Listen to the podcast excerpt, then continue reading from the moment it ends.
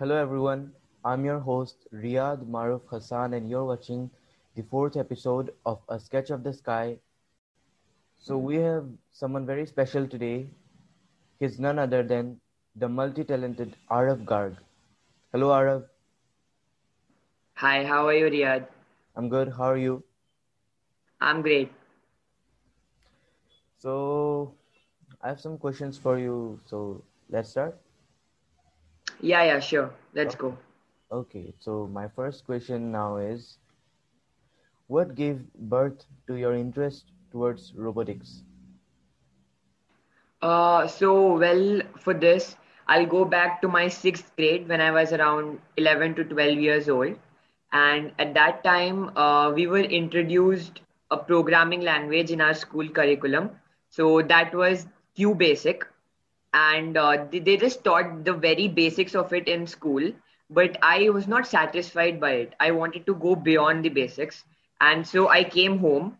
And after coming home, I sat on the internet and then I just scrolled through it and tried to understand more of it and that's when my interest in technology started to develop and since then i've been uh, you know making different kind of robots i've built many apps and i've taught robotics in uh, multiple schools and i've also given talks in engineering colleges. Interesting. How is your journey with Tech Nuttiez? Uh, well so Tech Nuttiez is a youtube channel created by me.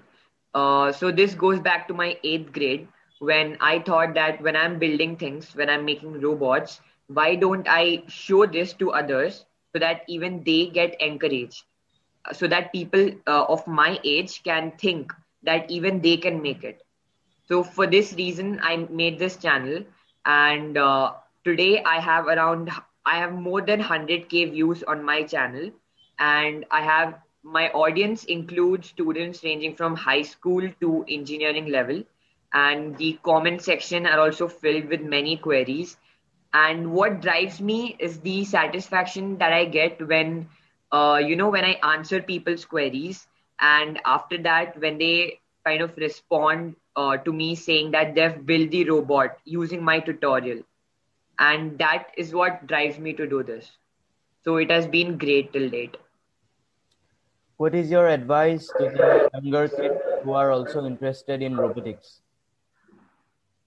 Well, my advice would be it is very great if they're interested in robotics and if they want to continue that passion. If they have that passion, they should surely follow it. That is my first advice.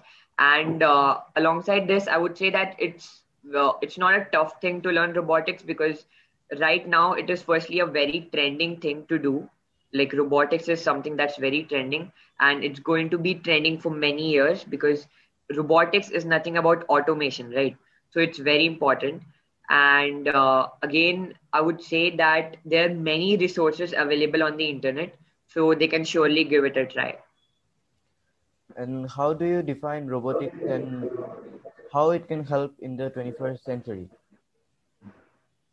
uh, well, robotics is nothing but the study of robots and building robots and you know constantly trying to improve them. So uh, we all know that today's era is driven by technology, right? And there are robots for different things constantly being made. So it's human tendency, you know, to create things for automating their own tasks. And uh, like there are many tasks which are tough for humans so what they're doing is they're making robots in different fields to automate them. But now the point is that robotics is the creation of these robots. So even if there are robots in many other fields, the field of creating robots themselves will, uh, you know, require humans for many years. So that is why robotics is very important, and it will be very good if it is taught right from the young age. So when people come to, you know, to their 20s they can understand what they exactly have to do so that is why a young exposure is very important who is your role model and how does he or she inspires you?